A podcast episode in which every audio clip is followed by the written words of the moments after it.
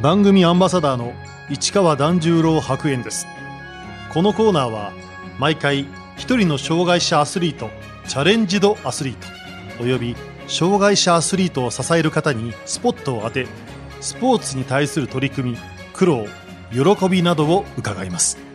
ロービジョンフットサル日本代表監督の神奈川武です。神奈川武さん1982年東京都出身の40歳。小学生の時にサッカーを始め国士舘高校サッカー部を経て2002年からフットサルの選手として活躍。F リーグでもプレーしました。2017年からは指導者の道へ進み墨田区を拠点とするフットサルチームフーガドール墨田の下部組織で監督も務めました。2021年9月から弱視の選手たちによるロービジョンフットサルの日本代表監督に就任。選手の指導と育成発掘に当たっています。神奈川さん自身のサッカー歴は？サッカーを10年弱フットサルを13年ぐらいですかね。で今引退して8年みたいな形になります。国士舘高校を卒業後フットサルプレイヤーになったきっかけは？高校サッカーの方でプロを目指してやっていて東京都の20人に選ばれるところまでは国体というところまでは行ったんですけど現実ですとかいろんなことを踏まえた上でプロサッカー選手を諦めてただボール蹴るのが好きだったのでそのメンバーの中の何人かが地元が一緒だったので、そこでフットサルを始めたという形になりますね。フットサルを始めた時もみんな大学生だったんですけど、あの、卒業後、実際に仕事をするのか、フットサルだけでやっていくのかっていうような中で、まだフットサルだけでやっていくというのがなかなか難しい時代でもあったので、みんなで仕事をしながら、週に何回平日集まって練習をして、土日に試合っていう形でしたね。神奈川さんはその後墨田区を拠点とするフットサルチームフーガドール墨田の選手として F リーグでも活躍。引退後は下部組織の指導者になりました。引退したのが33歳の時だったんですけどそれまで15年ぐらいずっと同じチームでフットサルをしていて小学生から中学生から高校生から大学生からという下部組織のカテゴリーもできてきてでその子たちの成長を近くで一番見れる場所として今まで応援してもらってたので、選手という立場で。なので今度は僕が逆に応援をする立場というか、背中を押す立場として関わりたいということで、育成年代の監督、コーチっていうのを引き受けてやったというような流れになります。そんな神奈川さんのもとに2021年新たな話が舞い込みます弱視の選手たちがプレーするロービジョンフットサル日本代表監督のオファーでした。もともといたの、フーガドール隅田の監督をしていた、もうずっと20年以上監督をしていた菅というものがいるんですけど、フーガドール隅田の監督を退任しまして、そういうタイミングの時に私にもこういったロービジョンのお話をいただいて、いろんなチャレンジを一緒にやってみないかということで、で、その菅監督の方は今はフットサルの女子の代表監督をしていたりですとか、JFA の方のまあ、新しいカテゴリーだったり、新しいチャレンジをこうしていくというところで、あの、お話をいただいて、僕もぜひチャレンジしてみたいなということで、代表監督をさせていただくという経緯になりました。初めてロービジョンフットサルの試合を見たときに、神奈川さんが感じたことは？正直にお話しますと、そのブラインドのサッカーですとかは結構メディアにも取り上げられているので、知ってはいたんですけど、このロービジョンフットサルというものに関しては、全くというわけではないんですけど、皆さんすごく一生懸命ボールを追いかけて、どこがどういう風に見えないんだろうなっていうような認識でしたね。視覚障害者5人制サッカーには、ブラインドサッカーの他に弱視の選手がプレーするロービジョンフットサルがあります。通常のフットサルとの大きな違いは？普段のフットサルに関しては、まあ、キーパーを含めた上でフィールド上に5人。でロービジョンの方のフットサルの方も5人ではあるんですけどキーパーの攻撃参加が認められてはいるんですけどロービジョンの方ですとあのキーパーは請願者見える方がやる中でペナルティーエリアを出れないというルールがまず大きく一つ違うと思います。で、もう一つがそのキーパーの方のパスだったり手で投げたりするというのが、ハーフラインを超えてしまうとダメというルールというのがフットサルの大きなルールの違いだと思います。あとは全くローカルなフットサルのルールと一緒ですね。ボールも一緒です。ピッチサイズも一緒です。選手同士の声かけが重要になってくるロービジョンフットサル。この競技ならではの掛け声もあるそうです。私もずっとフットサルを十何年やっている中でなかったのは、あの、コートに対するナンバリング、あの、自分たちが攻めてる方向に向かって、コートに対する番号をつけていく。その番号にボールがあるよっていうのを常に喋りながら、その何番にボールがあって相手ボール、何番にボールがあってマイボールみたいなのは選手同士はすごく話していますね。弱視の選手に戦術や動きをどう説明しているんでしょうか？いろんな見え方がある中でもボードのもう目の前に来ないと見えないです基本、ズームを使ったものに関しては見えないですとかっていうのがあるんですけども、言葉でですね、どの場所にボールが何番に相手ボールであった時に、立ち位置がこういう状況の時に、こういう風に考えてほしいですとかっていうのをゆっくりと言葉で喋っていく。それを皆さん頭の中、自分のノートとかに書いて、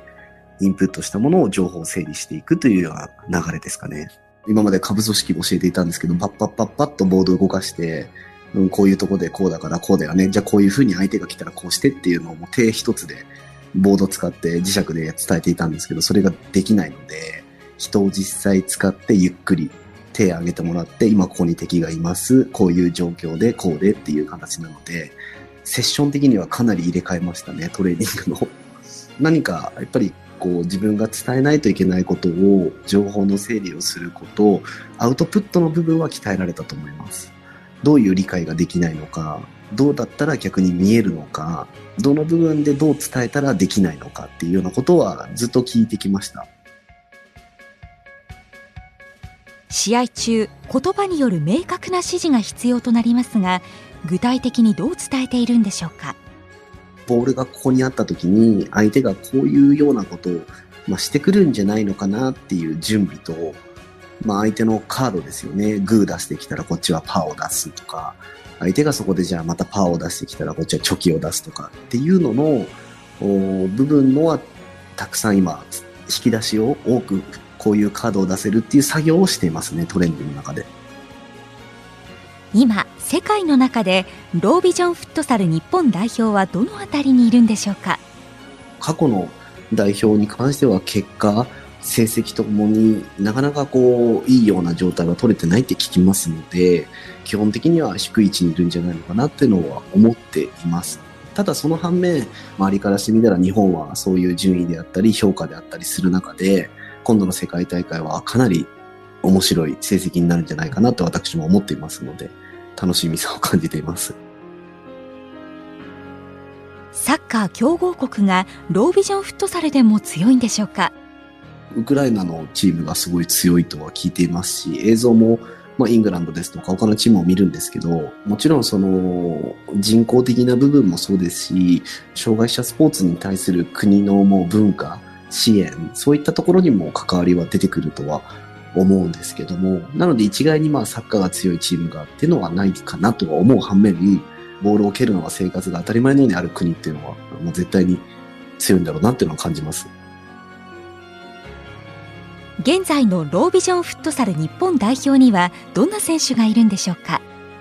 現状の人数ですと練習生なども入れてキーパーも含めて大体15名程度で活動しております。年齢から言うと20歳以上から30後半ぐらいの方まではいらっしゃいますね。年齢層で言うと。遠い子ですと熊本の子もいたりですとか神戸の方もいたりですとかっていうところでこの辺に関しては地域性などはなかなかやはりロービジョンというところのまだまだ北海道に沖縄にっていう子たちが練習参加をたくさんできるという環境ではないのでその辺は難しさを感じてはいるんですけど神奈川監督が指揮する代表はどんなテーマを持っているんでしょうか？勝ちにこだわったこういうふうにやったら試合で勝てるという大きいテーマがあってそのテーマに対する強みを持った選手っていうのを一番大切にしています。攻守が目まぐるしく変わるスポーツなので、そこを早く、もちろんそれがスプリントであったり、判断であったりっていう部分がたくさんあるんですけど、そういう部分をピッチ上で体現できる選手っていうのを大事にしてます。そのテーマを象徴する言葉があります。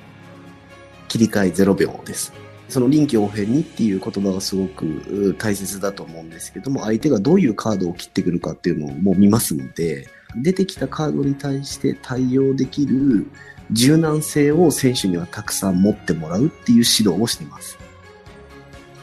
この切り替え0秒は神奈川監督がフットサル選手時代当時の監督がモットーにしていた言葉です私もその言葉がすごい好きで、同年代ながら尊敬できる監督で、やっぱりきつい時、辛い時、それで日本一になった試合も振り返ってみると、やっぱりその言葉を大切にしてきたから、結果が出てきたなっていうのを思っていますので、そこはこのロービジョンフットサル代表でも、そこだけは譲りたくないっていうのがありましたね。現在ロービジョンフットサル日本代表が目標にしている大会は？今年行われる世界大会を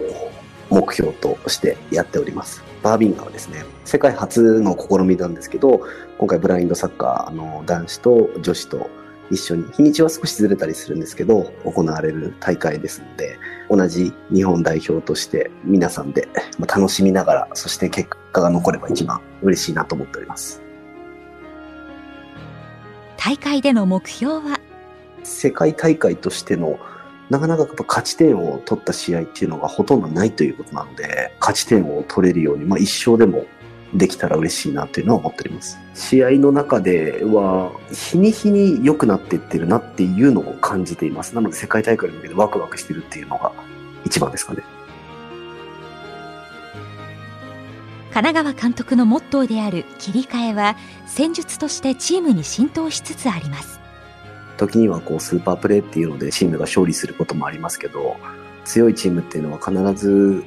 選手、ピッチに出てる選手、ベンチにいる選手というのが、できることの役割っていうのを100%できることをやり続けるっていうチームだと思いますので、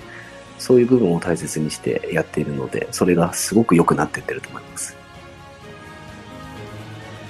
代表メンバーの中には遠方に住んでいてなかなか練習に参加できない選手もいます。今トレーニングが月に2回という形でなってるんですけどもその月に2回のトレーニング自体をもうくっつけてしまったり少しこう合宿というような形で組んだりですとかしてなんかもう飛行機の負担が少ないようにしたりですとかは考えてやっております。その選手に関しては、あのリモートを含め映像も見れますし、参加してないこうアクセも必ず見てもらったりですとか、自分がこういう立ち位置で立った時はこういうことを狙ってほしいっていうのをコミュニケーション取ってます。普段選手とのコミュニケーションはどうとっているんでしょうか？私がわからないことはわからないと聞いて、じゃあ向こうもできないことはできない、見えないものは見えないということを、あの、しっかりと話してほしいっていうのは最初の段階でスタートしましたね。見えないのであれば逆にじゃあその、例えばボールをもらう前に体の向きをより良くしていく方法によって見えづらさが見えやすいようになるんじゃないかとか、そういった細かいところを詰めていく作業は結構してましたね。ロービジョンフットサルの監督はそれぞれの弱視の選手がどう見えづらいのかまできちんと把握しておかなければなりませんその辺は練習の中でも最初のうちは黒い部分が出ちゃって真ん中見えづらいとか、あの遠くは見えるけどボールが結構近く入ってくると見えづらいとか、いろんなところは聞きましたね。その選手のかなりそうするとデコボコした部分が出てくるので、そのデコボコをみんなでバチッとパズルにはめ込むような作業だったので、そういうのはありましたね。こういう部分が苦手とか、前にいる選手で遠いボールを浮き球で来てしまうと見えづらいとか、下のボールだったらっていうので、じゃあパスの種類変えてみようかとか、そういったのがありましたね。代表チーム強化のため神奈川監督はまずロービジョンフットサルという競技をもっとたくさんの人に知ってもらうことが先決だといいますセガジャンとして目が見える立場として、日々この方たちと一緒にいて、彼らがこのスポーツをやっている部分を見ている人間で、すごくこう勇気とパワーをもらっているんですよね。なので、まあ、いろんな方たちがいる中で、こういったスポーツですとか、こういった活動っていうのを、もっともっと知ってもらえたら嬉しいなと。そういう中で、その結果、競技の方たちも増えると思いますし、同じ目が見えづらい方たちが、こんなにも一生懸命頑張ってボールを追いかけて、ゴール目指して、体張ってゴール守ってっていうことをやっているので、そういうのをなんかこううまくいろんな人たちに見てもらえたら、知ってもらえたら嬉しいなと思ってます。選手の発掘についてはどのように進めているんでしょうか？発掘という部分では今現段階のロビジョンフットサルの選手含めてそもそもじゃあロービジョンというものがどういうものなのかっていう、こう、周知をしていくっていうことがすごく大切ですし、この間も私も日本選手権をやった会場でクリニックなどをやって、あの子供たちを呼んで、そういったロービジョンフットサルっていうのがこういうことなんですよっていうことの体験をしていただいたり、で、そこにもちろん、あの、目が悪い子供たちも来てくれましたし、そういう地域の活動ですとか、地域の眼科の先生たちにこういう代表活動をしていますっていうことで、例えばチラシを置いていただいたりですとか、そういうところをこう、まだまだできてない部分は多いんですけど、一人一人ができることをやっていく、そういった活動がものすごく発掘につながるなって考えています。神奈川さん自身の指導者としての目標は？一流の監督であっても、例えばこういう監督をちょっと経験するだけで、すごくそういう声のコミュニケーションとか、あの、コートをナンバリングして、切り替えを早くそれを伝えて準備してとかって新しい発見もあるのかなと思いますので、いろんな日本の指導者の方たち知り合いますけど、こういうことをやってるっていうのを伝えてはいきたいですね。神奈川さんにロービジョンフットサルの魅力について伺いました。思いやりを持ってあのストレートに話し合うってことがすごくこのスポーツを通して大事だなとは考えております。見えづらい方たちがたくさんいる中で逆に見えづらい部分もあれば見える部分もあってそのいろんな見え方がある中でそのデコボコした能力というのをきれいに皆さんで協力して集まることによってものすごい大きいものが生まれて、そして日本代表としての強み、テーマを皆さんで、えー、やることによって魅力的なチームにもなりますし、このロービジョンフットサルの魅力にもつながるかなと思っておりますので、そういった部分に対して今度は世界大会で結果が出せるように楽しみでしかないので、頑張っていきたいと思います。